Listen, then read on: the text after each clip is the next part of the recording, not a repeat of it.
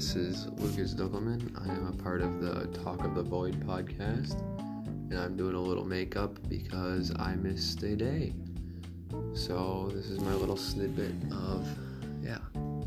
So far in the book, the first fifth that we have read, it is about just um, how Yates and Joe met initially, and it was at a bar, and Yates had heard so much about this guy and they started going on all these trips and stuff, doing their thing, and um,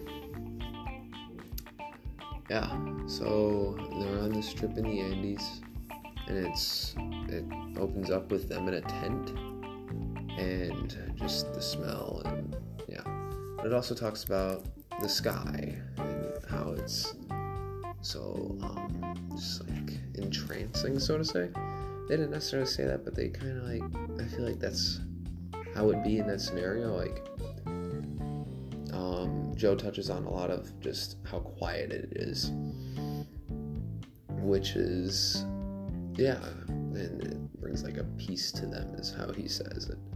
And I can imagine like in that situation, like something like that is like yeah, you're by yourself with just another person could be like very peaceful and kind of just relaxing, you know. And they start talking, right? And then we get introduced into our third character. Um, his name is Richard. We're not given a last name, but Richard isn't necessarily there to be a part of the climbing crew. Richard is just there to um, kind of be like a base camp guy. He stays at base camp um, and he sets up meals and he sets up tents and that stuff, but he doesn't necessarily leave. That's what Yates and Joe do.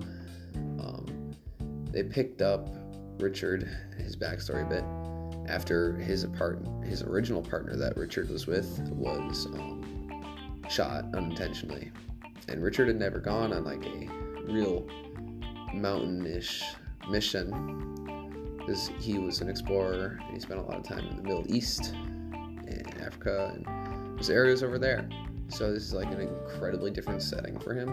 And like I'm reading this and it just seems very weird that he'd make a jump from what he's used to in that area to just um, snowy mountains with like like that. And like Joe and Yates are obviously very accustomed to it, but he's just jumping right into it, and I thought that was a little weird.